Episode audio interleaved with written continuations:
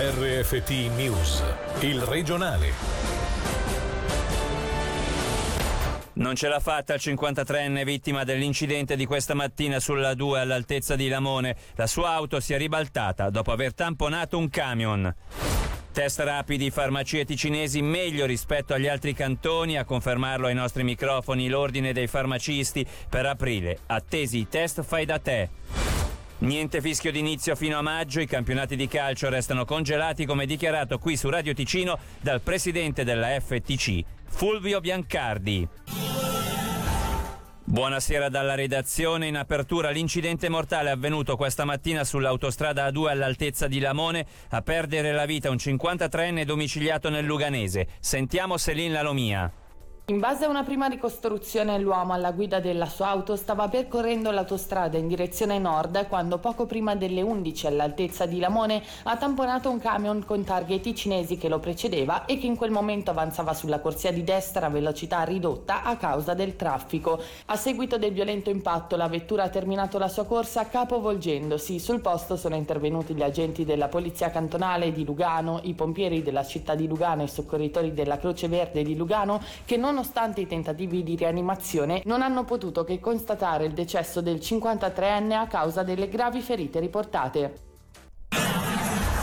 Oltre al ritmo più sostenuto nelle vaccinazioni, il Ticino svetta nella media svizzera anche per le farmacie in grado di effettuare test rapidi. A confermarlo in diretta sulle nostre frequenze questa mattina è stato l'ordine dei farmacisti cantonali. Attualmente a livello nazionale solo una farmacia su sei è abilitata, ovvero 280 su 1800, come denunciato da PharmaSuisse, giustificando il fatto con la difficoltà nel soddisfare criteri di sicurezza precisi. Nel nostro cantone però sono già 44 le farmacie attrezzate per i test rapidi che saranno gratuiti e ogni ognuno ne avrà a disposizione uno alla settimana. Sul cambio di strategia e sull'arrivo dei test fai da te, sentiamo il portavoce dell'Ordine dei farmacisti, Federico Tamò.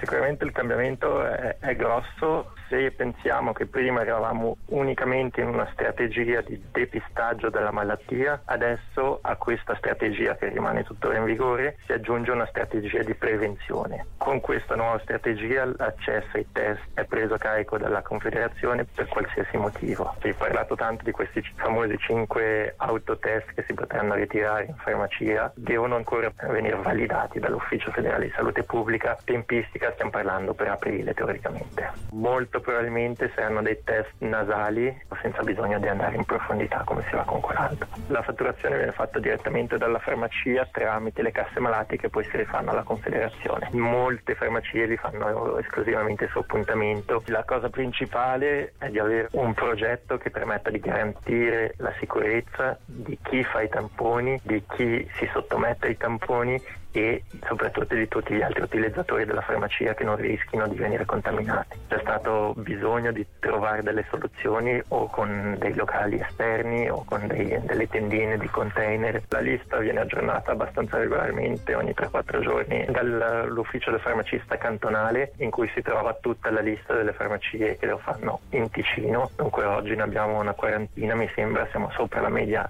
nazionale, dunque quello è un motivo di orgoglio per il Ticino. In calo del 30% i furti con scasso, in aumento dell'8% le truffe.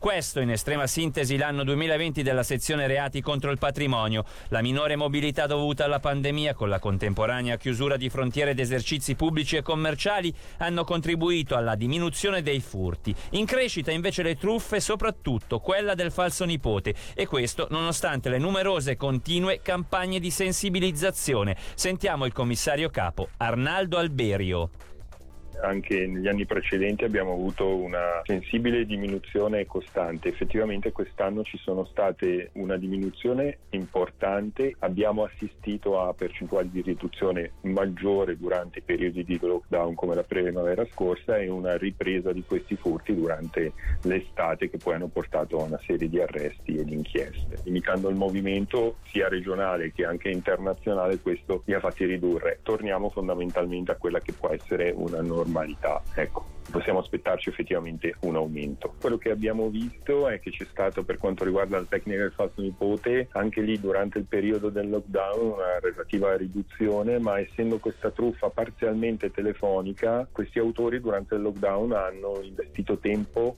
contattando le vittime, facendosi per i nipoti e quando c'è stata la libertà di muoversi anche qui hanno iniziato a salire. Positivo è stato che abbiamo subito bloccato il fenomeno portando all'arresto di uno degli autori e quando ci siamo accorti dell'inizio di questo fenomeno l'abbiamo stroncato immediatamente. Ora spazio alle notizie in breve con Angelo Chiello.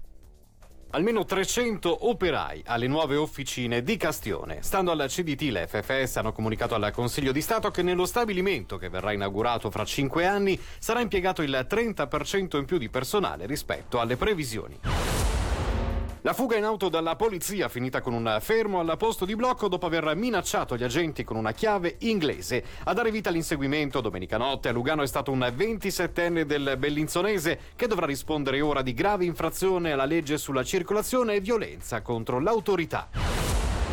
Un 36enne italiano è indagato per aver contrabbandato 217 orologi di lusso dall'Italia al Ticino. Tramite il traffico dal 2014 al 2016 l'uomo non ha pagato oltre 130.000 franchi di tasse doganali, coinvolta nell'indagine anche una società del Luganese.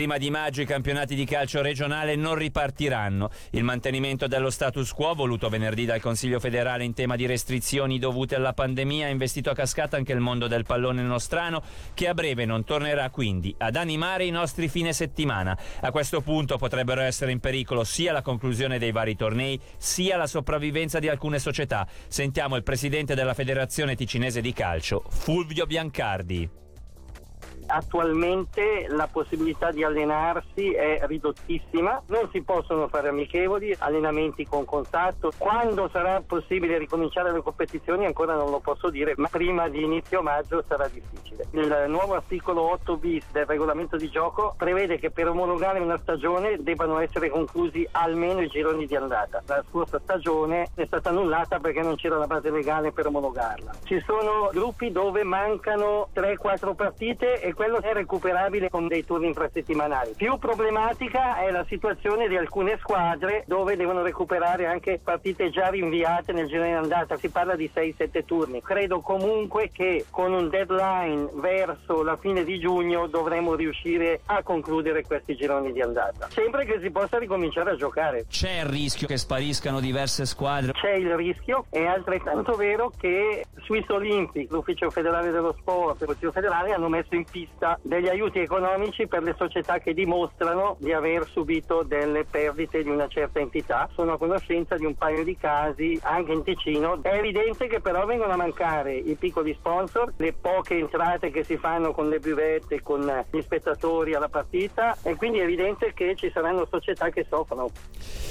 Per oggi l'informazione termina qui dalla redazione e da Davide Maggiori. L'augurio di una buona serata il regionale di RFT, il podcast su www.radioticino.com.